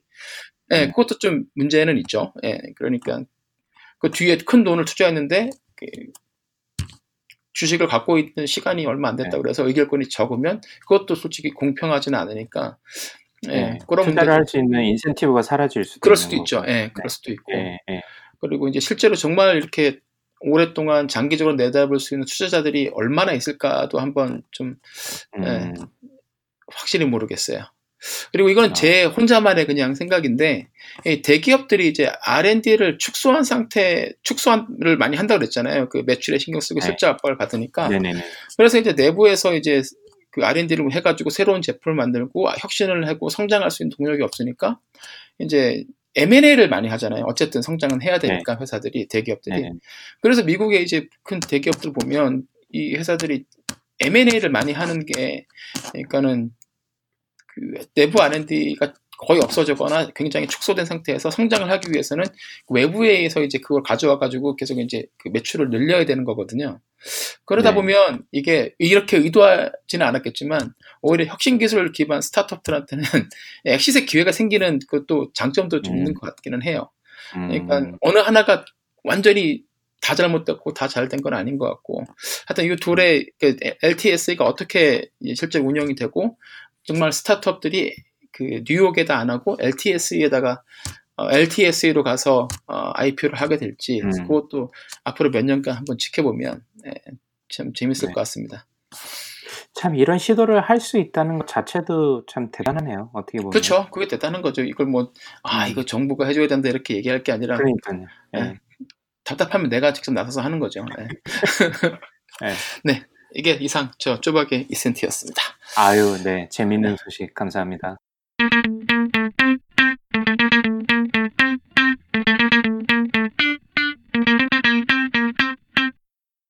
아, few more thing. 아, 점점 이거 늘어나고 있는데 아닌 기존에- 것 이제는. 에, 에, many more. many many more things인데 빨리빨리 훑고 넘어가죠.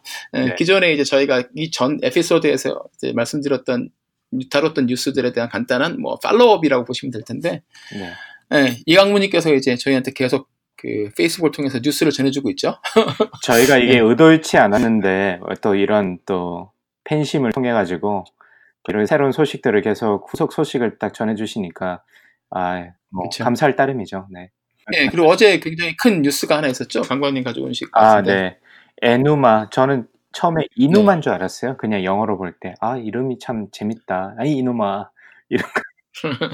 네, 에누마라는 어, 회사, 그 실리콘밸리를 기반으로 하는 교육 스타트업이죠. 에누마의 네. Kitkit School이라는 프로그램이 글로벌 문맹 퇴치 경진 대회인 XPRIZE에서 공동 우승을 했다는 소식입니다. 우승 상금이 예. 어, 15 밀리언이니까 약 170억 원. 예, 엄청 많아요. 그리고 그 실제 시상자 시상하러 나온 사람이 앨런 머스크였잖아요. 그렇죠. 네, 후원자라고 했던 것 같은데. 예. 네. 그래서 일단 최종 우승 상금 천만 달러 중에서 이제 공동 우승이라서 500만 달러씩 받으셨다 그러더라고요. 음, 예, 그래서 이제 NC 소프트 출신 제가 좀 찾아보니까 NC 소프트 출신 부부가 창업을 해가지고 좀 꽤 오래됐더라고요 회사 자체가. 예. 예, 꽤 됐어요. 예, 예. 그래서 조금 찾다 보니까 되게 다양하고 이 저도 키킷 스쿨도 들어가 보고 뭐 투두 메스인가 뭐몇 몇 가지 프로그램을 봤는데 굉장히 귀엽고 아직 안 써봤지만 저 기회가 되면 저희 애들이나 해가지고 한번 뭐 한번 써보는 것도 되게 좋겠다는 생각이 들었는데 어쨌든 이렇게 글로벌 경진 대회에서 우승했다는 소식이 들려와가지고 예, 뭐 공유를 네. 드리면 좋을 것 같다는 생각이 들었고 그 다음은 어, 저희가 지 뭐 꽤 오래전에 이야기를 나눴던 구글의 스테디아랑 애플의 아, 아케이드 어, 게임 플랫폼이죠. 이 경쟁 때문인지 마이크로소프트랑 소니가 전략적 제휴를 맺었다는 소식이 들려왔습니다. 그래서 어, 소니는 마이크로소프트의 Azure라는 어, 클라우딩 컴퓨팅 서비스와 Azure AI를 활용해서 게임을 개발할 것 같고 마이크로소프트 입장에서는 소니가 오래전부터 가지고 왔던 뭐 어떤 게임 개발에 대한 어떤 노하우를 공유하지 않냐라고 생각이 들어서 이 새로운 게임 플랫폼을 제공하는 두 giant죠. 구글이랑 애플이랑 경쟁하기 위해서 기존에는 어, 경쟁 상대였던 마이크로소프트와 소니 콘솔 시장에서 경쟁을 했었는데 이제는 그 적과의 동침을 하려는 게 아닌가라는 아주 재밌는 전략적인 제휴가 있어가지고 한번 가져와 봤고요.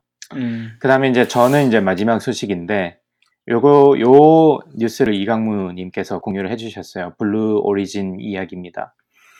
블루 오리진 창업자인 제프 베조스 옹께서 달에 가자라고 하면서 블루문이라는 엄청 큰 달 착륙선을 소개를 했어요.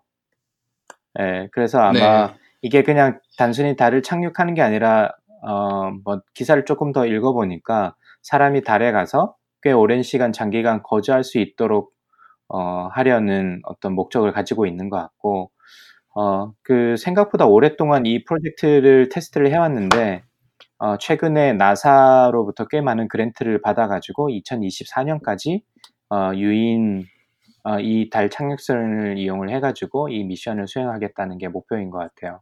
그리고 하나 또 재밌는 게 그 엔진 연료를 수소와 산소를 이용을 해가지고 이게 사실 4톤 정도 된다고 하더라고요. 4톤이 네, 4톤 정도 됐다. 음. 꽤 무거워요. 그래서 이 무거운 지난번에 저희가 스페이스X 때도 말씀드렸지만 사실 이 무게 큰 무게 많은 무게를 그 지구나 어떤 그 우주로 보낸다는 게 사실 쉬운 일이 아니거든요. 근데 이를 위해서 별도의 엔진인 BE7도 함께 소개를 했던 것 같고, 어, 요 엔진이 좀 재밌는 거는 수소와 산소를 이용을 하는데 이게 달에 있는 얼음으로부터 얻을 수 있는 두 가지 원소기 때문에 이거를 사용한 엔진을 개발하려고 한다라는 어, 소식이 들려왔습니다. 그리고 또 하나 재밌었던 거는 사실 나사가 어, 스페이스X도 그렇고 블루 오리진도 그렇고 이렇게 민간 업체와 계약을 통해 가지고 우주 미션을 좀 수행하려고 하는 것 같아 보여가지고 이것도 저 개인적인 입장에서는 좀 재밌는 포인트였어요. 이제 나사가 뭐 직접 하지 않고 민간 업체들한테 이런 어떤 큰 프로젝트를 어뭐 음. 수주를 해가 어 이렇게 나눠줘 가지고 좀 더 다양성 있는 어떤 우주선을 개발을 하고 다양한 미션을 수행하려고 하는 게 아닌가라는 생각이 좀 들어서 이것도 재밌었습니다. 네, 저는 임파서블 버거 소식을 네. 잠깐 네, 찾아봤는데 어, Impossible Burger 예, 저번에 몇주 전에 예, 강반님께서 소개해 주셨죠. 네. 그 버거킹에서 이걸 이제 출시한다 그랬었는데 이 회사가 어, 비건 채식주의자분들을 위한 그렇죠. 그러니까 인조 네. 고기를 만드는 그런 회사인데 예, 3,600억 원 정도의 투자를 유치했다고 그래요. 그래서 valuation이 무려 와. 2조 4천억 원이라고 합니다. 그러니까 예, 지난주에 저희가 소개시켜드렸던 경쟁사인 Beyond Meat이 IPO 후에. 뭐 100% 이상 확 뛰었잖아요. 거기에 이제 그 뭐라 그럴까 boost 받은 것 같아요. 안 그래도 Beyond Meat 주, 주식을 예. 좀 사오려고 어제 오늘 계속 보고 있었는데 계속 오르고 예. 있어가지고 못 샀어요 결론. 예. 그러니까 아 참. 하여튼 뭐 예, Impossible Burger랑 예, Beyond Meat 예, 둘이 경쟁하면서 네. 이 시장 자체가 굉장히 커질 것 같아요. 한번 네. 기회가 되면 저도 좀 먹어봤으면 좋겠네요. 그리고 아 지난주에도 네. 또 아마존이 이제 one-day shipping delivery 네. 서비스 한다고 이제 제가 말씀드리면서 네. 야 얘들 진짜 할 수 있는 건 다 한다 싶었는데 바로 월마트가 맞불을 놨습니다. 우리도 하겠다. 그래가지고 예, 아마존, 월마트 둘이 하고 있고 네. 타겟도 가만히 있지는 않겠죠. 예, 이 어떻게 진행이 될지 예, 한 네. shipping 삼국지 어떻게 될지 진행이 네. 되는 과정을 지켜보면 좋을 것 같고요. 그리고 마지막으로 어, 제가 이강무님을 모시게 된 결정적인 계기였죠. 네. 넷플릭스와 이제 디즈니 그 플러스 채널 그 둘 간의 경쟁 때문에 이제 그때 얘기하다가 불렀는데 어, 그 여론조사를 해봤는데 그러니까 10대부터 한 30대 중반까지 이제 넷플릭스를 많이 이용하는 그 고객층을 대상으로 이렇게 설문조사를 해봤더니 넷플릭스 오리지널 그 3G가 아닌 그러니까 라이센스를 받아가지고 하고 네. 있는 뭐 오피스나 프렌즈 그리고 디즈니랑 마블 시리즈가 만약에 넷플릭스에서 빠지게 된다면 그래도 넷플릭스를 보겠느냐 했더니 49%가 아 그러면 나 넷플릭스 구독 안 어. 할래 끊을래라고 대답을 했다 그래요. 그러니까는 예, 그러니까 뭐 단순히 어 이거 그렇게 되면은 문제가 타격을 받겠는데가 아니라 진짜 데이 그 여론 조사를 통해서 네. 이렇게 거의 한 반 정도가 예, 아 예, 오피스, 프렌즈, 디즈니, 마블 음. 시리즈가 나가면 굳이 예, 넷플릭스를 봐야 되나? 이렇게 생각한다는 거는 예, 좀 의미 있는 수치 같고 넷플릭스로는 조금 긴장을 네. 하지 않을까 싶습니다. 뭐 어떻게 될지 네네. 보죠. 디즈니 플러스 채널이 올해 말에 이제 시작을 하고 내년 내후년에 이제 뭐 N, 그 NBC도 이제 하면서 네. 오피스랑 프렌즈를 빼갈 거라 그러니까 예, 한번 지켜보죠. 이제 재밌는 건 프렌즈가 언제적 프렌즈인데 아직도 이걸 보는 사람이 이렇게 많다니. 저요. 저요. 신기하게. 저 아직도 열심히 보세요? 보고. 어, 그러시군요. 예. 네, 알겠습니다. 제가 아마 프렌즈를 거의 한 정주행을 한 20번도 더 했을 텐데 어, 사실 그냥- 저는 정주행은 아직 그냥- 끝까지 못했, 못했는데 프렌즈도. background noise처럼 그냥 깔아놓는 어. 것 같아요. 뭐 본다기보다는 네, 뭐 계속 설거지 할 듣는 때나 이럴 때. 예, 예, 예. 예. 그럼 그럴 수도 있겠네요. 네, 하여튼 예, 이게 예, 저는 요 세 가지 뉴스 가지고 왔고요. 네. 네. 참고로 저도 아마 끝 왔습니다. 어제 느꼈어요. 아 이거 볼 게 별거 없구나. 아니 음. 모르겠어요. 제가 잘 찾아가서 그랬는데. 근데 다큐멘터리 섹션은 제가 그러면서 쭉 뒤져봤는데 아 보고 싶은 게 굉장히 많긴 하더라고요. 그 제목만 네. 봤을 때는. 예. 예, 맞아요. 다큐멘터리 세션이 볼 게 좀 많기는 해요. 네. 네, 자 그러면 이제 마지막 예, 저희 코너의 가장 인기 코너 어쩌다 보니 인기 코너 2주의 픽 강방님 뭐 가지고 오셨나요? 아, 저 고민을 진짜 많이 했어요. 이번 주는 좀 힘들었어요. 그러니까 요 란이 한 며칠 동안 비어 있어가지고 제가 아 강방님이 고민을 많이 하시는구나 아, 뭐 생각했어요. 예. 없다기보다는 아 이게 아 이게 추천까지 이렇게 느낌이 드는 게 뭐가 있을까 인생에서 이렇게 쭉 생각을 해보다가 어쨌든 오늘은 제 인생 TV 쇼 인생 TV 쇼라면 인생 최고의 TV 쇼였죠. 아 브레이킹 배드를 추천을 결국은 이걸 가져왔습니다. 아마 많이 보셨. 예, 보셨을 예. 텐데 너무 유명하죠 사실은. 예, 너무 유명한데 저는 역시 안 봤습니다. 어? 아직. 안 보셨어요? 예, 이것도 저희 회사 사람들 막 진짜 그몇 년 전에 막 다 보고 그랬었는데 이상하게 저는 또 안 보게 되더라고요. 네. 그래서 아직 못 봤어요. 아, 그러면 제가 이거, 이거 아마 다 보셨을까봐 제가 고민을 했거든요, 사실은.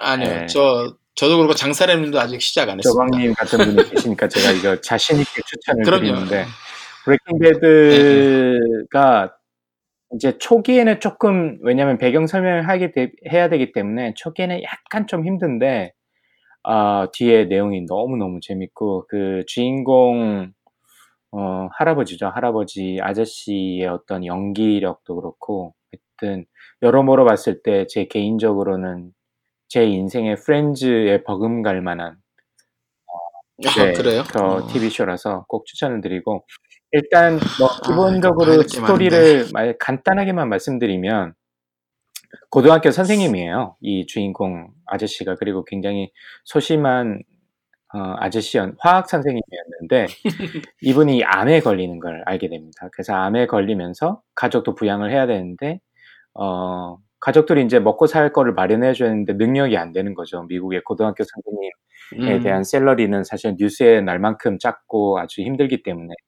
예. 그래서 이 양반이 그 화학 본인의 전공 분야인 화학을 활용해 가지고 어, 마약을 만들기 시작합니다.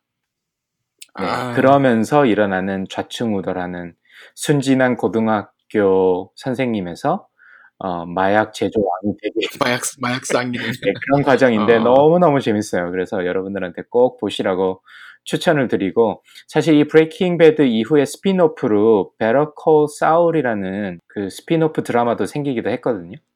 어, 그렇군요. 네, 거기에 나오는 변호사가 이름이 사울인데 거기서 이제 캐치 뭐 광고하는 캐치프레이즈 Better Call Saul이라고 해서 그걸 따다가 거기에 나오는 Breaking Bad에 나오는 많은 분들이 다시 출연을 하세요. 그래서 스피노프 드라마가 생기기 정도로 굉장히 재미있고 Better Call Saul도 제가 지금 보고 있는데 굉장히 재밌어요. 그래서 일단 Breaking Bad를 꼭꼭 추천드립니다. 어, 넷플릭스에서 보실 수 있습니다. 그렇죠. 넷플릭스에서 볼 수 있죠. 이거는. 예. 네. 네, 알겠습니다. 저님은 어떤 걸 들고 오셨나요? 네. 어, 저는 제가 가끔씩 그 쓰는 어, 앱, 그러니까 뭐 네. 온라인 서비스 예, 소개시켜 드리려고 하는데요. 중고 전자기기들 많이 사고 팔고 하잖아요. 예, 그러니까 중고를 살 때도 있고 쓰던 거를 팔 때도 있는데 예를 들어서 네. 아이폰이나 아이패드라든지 뭐 삼성 갤럭시 폰이나 태블릿 같은 거 아니면 맥북 같은 거 팔 때 어, 뭐 가장 이제 오래된 방법은 중고로 마- 중고 시장에 올려가지고 거기서 직거래해서 파는 건데 이게 좀 귀찮을 때도 있잖아요. 귀찮을 때도 있고 아무래도 중고 직거래를 하면 값은 더 받을 수 있는데 이게 중고라는 특성상 거래 이후에도 이게 이런저런 잡음이 생길 수도 있고 내가 사고 나서 마음에 안들 수도 있고 팔았는데 산 사람이 나중에 아 이거 이상한 거 팔았다고 또 시비가 붙을 수도 있고 그리고 또뭐 서로 중간에 어디서 만나서 연락해가지고 해야 되니까 이렇게 신경 쓰기 귀찮은 경우들이 되게 많은데 이게 저는 그런 걸 좀 귀찮은 걸 싫어해서 어, 어떻게 하면 이거를 웹에서 팔 수 있을까 싶 이제 그런 걸 많이 보는데 미국에 이제 그런 서비스가 있어요. 이런 중고 전자기기만 이제 그 거래하는 서비스가 있거든요. 그러니까 온라인 서비스인데 이게 이름이 가젤닷컴이에요. G A Z E L L.com인데 네. 여기 올라가시면 들어가시면 이제 거기서 사실 수도 있고 파실 수도 있는데 이제 거기서 이제 모델명하고 그리고 뭐 연식하고 어, 용량 같은 거 넣고 carrier가 버라이즌 이제 티모바일에 이제 입력을 하면 음, 거기서 offer를 딱 해줘요. 뭐 60불 이런 식으로 해주면 네네. 사겠다라고 뭐야 이 가격에 우리가 팔겠다라고 딱 제가 네. accept를 하면은 그쪽에서 저희 이제 제 집으로 주소를 저희 주소 제가 있는 주소로 그 shipping box를 보내줍니다. 어, 그럼, 아, 그럼 그러면 거기다가 넣으면 돼요. 뭐 완충제라 이런 것도 다 들어 있고요. 그냥 거기서 음, 이제 네. 그 암호 해제하고 그 셀폰만 초기화 상태 공장 화 상태로 딱 돌려가지고 음.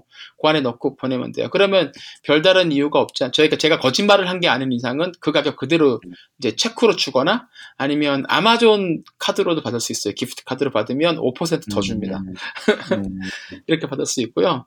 그리고 이거 말고 또 에코 ATM이라는 또 그런 키오스크도 있어요. 자판기도 있는데, 그러니까 네. ATM인데 환경을 생각 환경을 생각- 생각한 이코 ATM이라는 거죠. 그래서 이거를 네. 이제 그몰 같은 데 가시면 저번에 샌디에고 오셨을 때 UTC에서 보셨는지 모르겠는데 거기도 몇 개 있거든요. 거기는 아. 이제 가 가지고 어 폰을 팔겠다고 하면 이제 그 안에가 ATM이 열려요. 그럼 이제 거기다가 저희가 팔려고 하는 셀폰을 집어넣고 충전 단자에다 딱 꽂아놓고 뚜껑을 닫으면 얘가 이제 그 안에서 기계가 알아서 이제 그 뭐라 그럴까 그 검사를 다 하고 전 전류 음. 뭐야 그 충전은 잘 되는지 화면은 깨진 건 네. 없는지 이미지도 다 자기가 알아서 분석을 해서 그 자리에서 바로 오퍼를 줘요. 그래서 50불에 우리가 사겠다 살래라고 아, 이 팔래 그러면. 네. 예. 억셉하면 그 자리에서 캐시를 그냥 줘요. 그래서 돈이 뽑아져 나와요. 그래서 이 두 개가 예, 있는데 이게 사실은 이코 ATM이 3년 전에 그 가제를 인수해가고 지금 한 회사예요.